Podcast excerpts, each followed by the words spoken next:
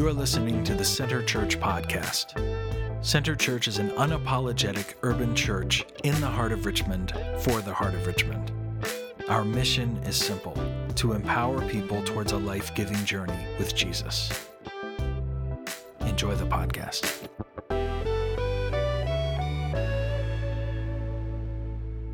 Our scripture reading today comes from the Gospel of Luke, chapter 24, verses 13 through 35.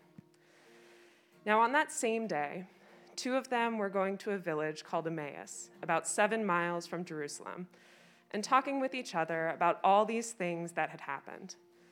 While they were talking and discussing, Jesus himself came near and went with them, but their eyes were kept from recognizing him. And he said to them, What are you discussing with each other while you walk along? They stood still, looking sad. Then one of them, whose name was Cleopas, answered him. Are you the only stranger in Jerusalem who does not know these things that have taken place there in these days? He asked them, What things?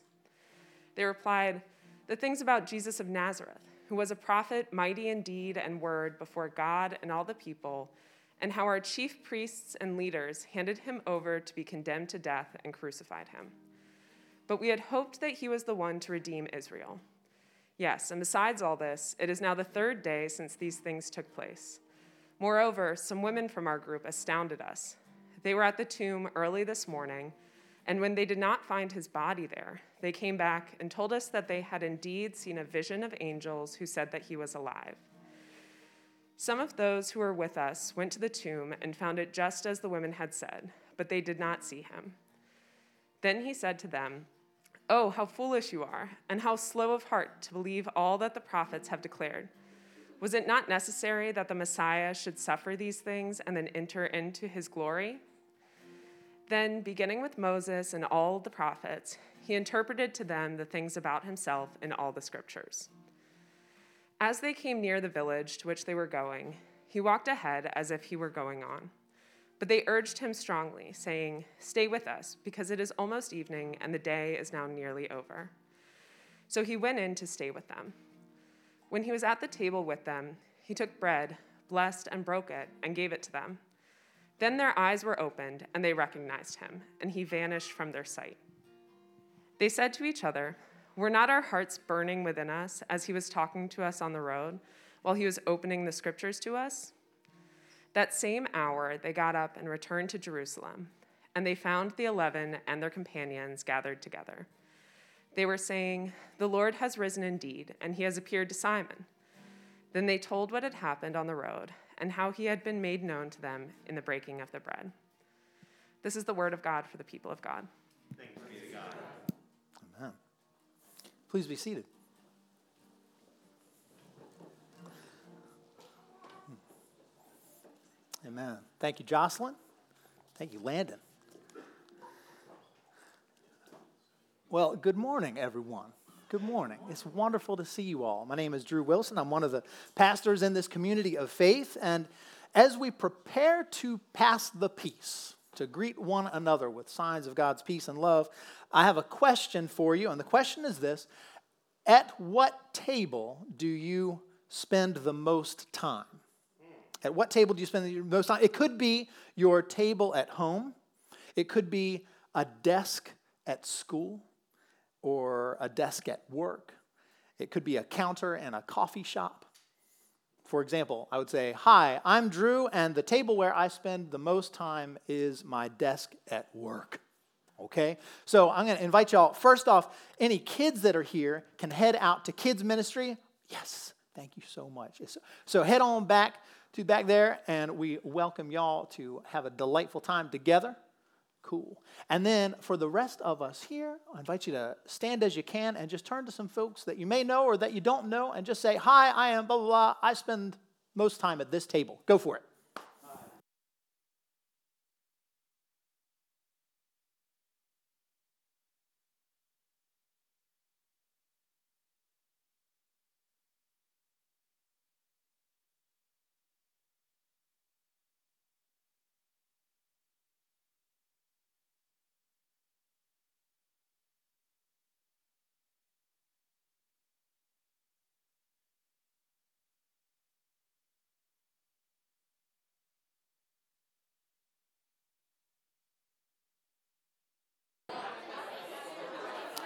All right, we're going to reel it back in. And we also want to greet all of our folks online. Thank you for joining us as well. We see you, it's good to be with you. So let's bring it back in, and uh, I want to thank everybody for sharing about what table, at what table you spend the most time. And I hope that in this sharing, we got to hear about some important tables. All right? Oh man, y'all love to talk about some tables. Okay. All right, I need my bell. Bing, bing. There we go. Okay. All right. Okay, so even if we've never seen each other's tables before, it's, it's magical how our minds can start to imagine some of those tables. Even if we've never seen them before, we can imagine them anyway. Our imaginations are mysterious and wonderful. Well, today is the first day of our new worship series, Gifts of God. And that comes from a phrase that you all may know. Uh, over the next few weeks, we're going to talk about spiritual gifts. Pentecost is just a month away when we will remember the story of how the Holy Spirit empowered the early church. And to get ready, we are going to talk about the gifts of the Spirit and also fruits of the Spirit evidence of the Holy Spirit in our lives. So I hope that you will stick with us through this worship series, Gifts of God. And let's start with the phrase where we get this idea gifts of God for the people of God. Does that sound familiar at all? You may even know a response to that phrase by heart, like when we stand here around the table and we say, The gifts of God for the people of God Thanks be to God. Oh, you liturgical beings. That's wonderful. You got it. All right. You know your stuff. We say this every single week when we come to the table for the Eucharist, for Holy Communion, for the Lord's Supper. And for our worship series on gifts of God, let's start here with gifts at the table. At the start of her book, This Holy Mystery, Gayle Carlton Felton tells the story of a little girl whose family took her forward to receive communion in church. Disappointed with the small piece of bread dipped into the cup and given to her, she cried loudly, I want more! And maybe people laughed. Maybe the family was embarrassed. I don't know. But maybe a lot of us feel the same way. Maybe we feel the same way. We get something when we come to church, but maybe we are ready for more. Maybe we're ready for more. Well, good news. At the table, there is always more than meets the eye. That's a lesson from our story today, which Jocelyn just read. On Easter, two disciples, this is the very first Easter, okay? On Easter, two disciples are walking to the town of Emmaus. They are talking, they're processing, grieving, because remember, Jesus just died a few days before. But then Jesus shows up. Risen from the dead, Jesus starts walking and talking with them on the road, but they don't see him. Did you catch that? They don't see him. I mean, they see him, but they don't recognize him. He even explains all the old scriptures to them. This is a graduate level Bible study with Dr. Jesus H. Christ. I don't actually know that was his middle name, but, but it takes something else to open their eyes. And what does it take? It takes a table. It takes a table. Jesus loved the table. His life began at a table of sorts, remember? A manger, a feeding trough. And he miraculously fed thousands of people. There are stories about that. He ate with friends and sinners, and he got into trouble for it. And as a professor of mine once said, Jesus loved a meal so much that he became one. On the night he gave himself up, he took bread blessed it, broke it, gave it to his disciples, and said, Take, eat, this is my body given for you, and this wine is my blood given for you. Whenever you do this, remember me. Jesus became a meal to remember. And in our story today, the two disciples just are not remembering Jesus. Even though he's walking and talking with them, even though he is teaching them graduate level Bible study. But only when they sit down at a table do they remember who is with them. Jesus takes bread, blesses it, breaks it, gives it to them, and their eyes are opened. Jesus is remembered. The risen Christ is made known in the breaking of the bread. How about that? How about that? And we have been coming to the table ever since. The early church gathered not around a pulpit, the early church gathered not around a cross, right? The cross was scary stuff. That was a little too raw. People weren't going to be like, let's bring a cross in here. They're like, no. Instrument of death, of torture? No. Put that around your neck? No. no. And the early church didn't gather around a bandstand either. The early church gathered around a table. Why? Because the risen Christ is made known in the breaking of the bread. Breaking of the bread. And the church is all about pointing out places where there is more than meets the eye.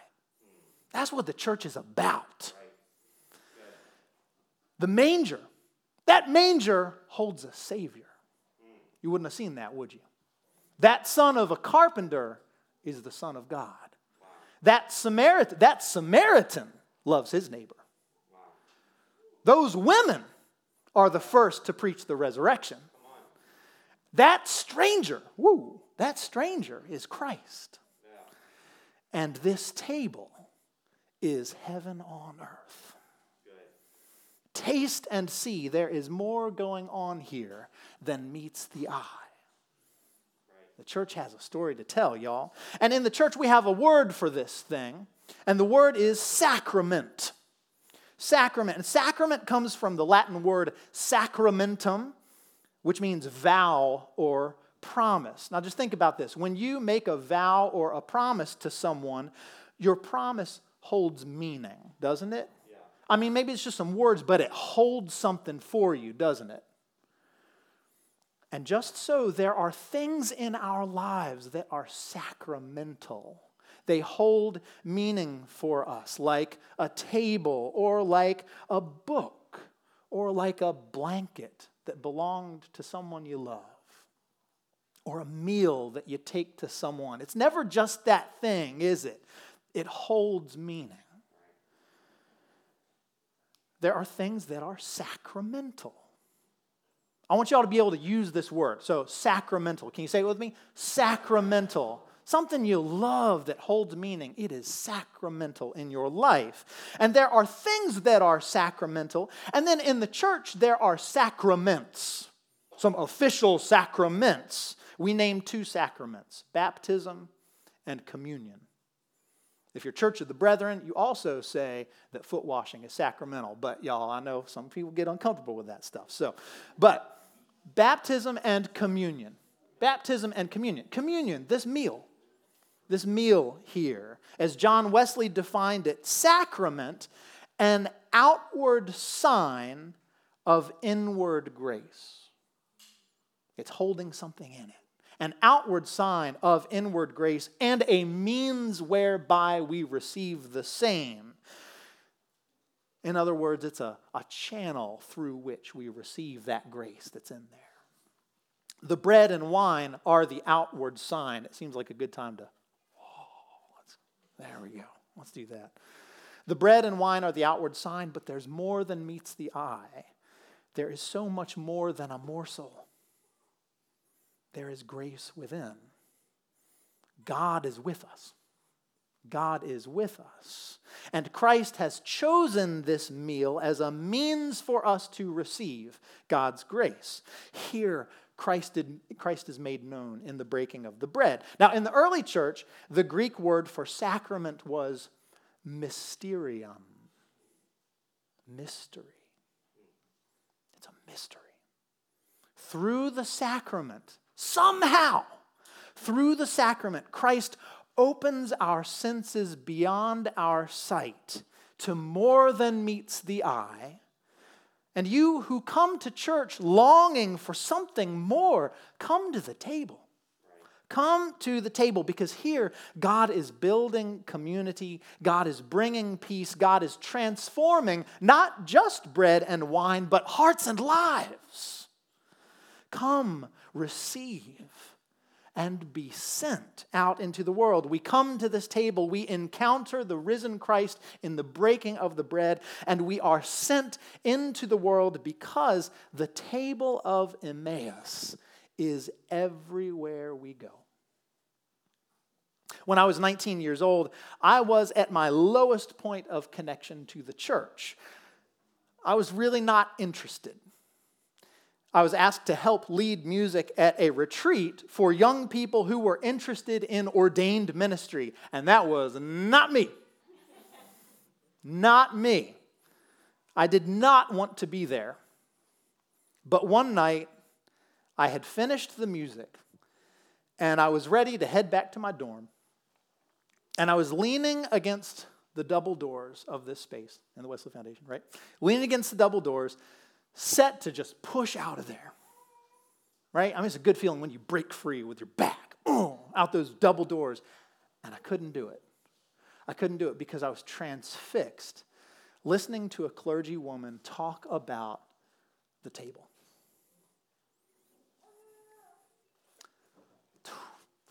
Gets me. Mm. The grace of the open table.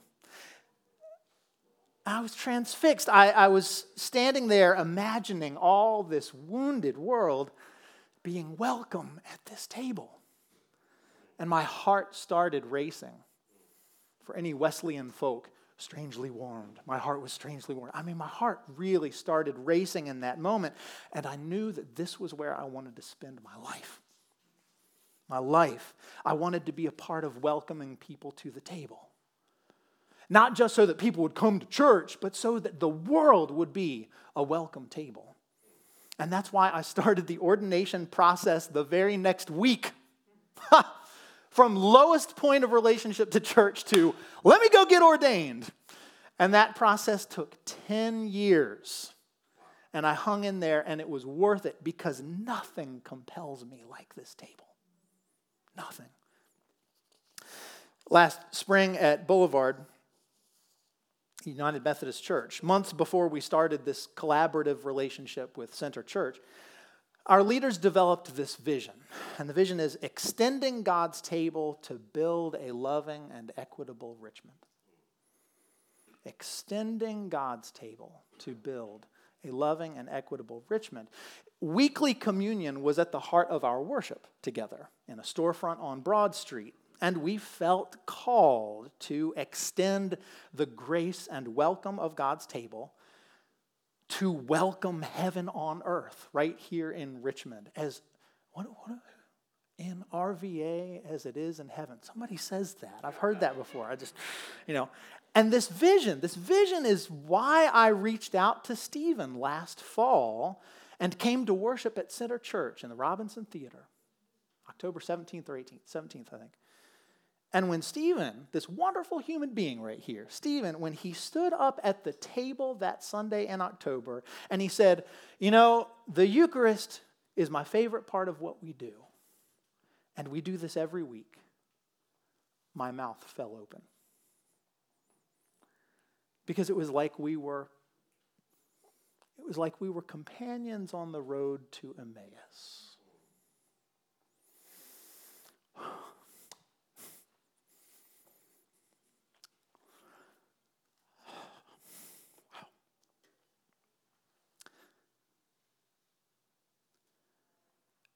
And the journey into collaboration between churches, it's been a challenge for all of us. We've put in a lot of body and blood, but we have seen resurrection together. And the table keeps extending. God's table keeps extending. So let's claim this story.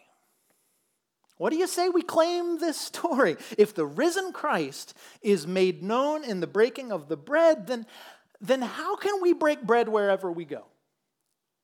Mm-hmm. How can we break bread wherever we go? How can we extend God's table wherever we go? And here's what I mean. Remember that first question. Uh, where, at what table do you spend the most time? Now hold that table in your mind. Hold that table in your mind, and now imagine that that table, you got it? Imagine that table is a communion table. Imagine that Christ is the host at that table. Imagine that Christ is your host at that table. Now, what if you approach that table and every table in your life as the table of Christ? Your table at home. How different would your table at home be if every time you sat down, it's Christ's communion table? Your desk at work or at school. How different would it be if that were Christ's communion table? A virtual table in a Zoom gathering. How different would your experience of Zoom be if it were Christ's communion table between you and every person? What if every surface between you and someone you encounter becomes a communion table? Things will change, won't they? Things will change. Our hearts will burn within us, is what will happen. Despairing disciples will find compassion and companions and hope. Pondering people will experience joy again. Folks will be fed. Elementary school grounds will be transformed. Mm-hmm. Teachers will know that they are not alone. Under resourced neighborhoods will receive co workers in a new creation we will take this collaborative spirit and extend God's table to celebrate Holy Communion wherever we go. Love and equity will spread like a banquet. Heaven will appear on earth as it has among us in these glimpses at God's table, and we will come back together like those first disciples, we will marvel together that we have seen the risen Christ out there and right here, made known everywhere in the breaking of the bread. Alleluia. Let it be. Amen. Amen.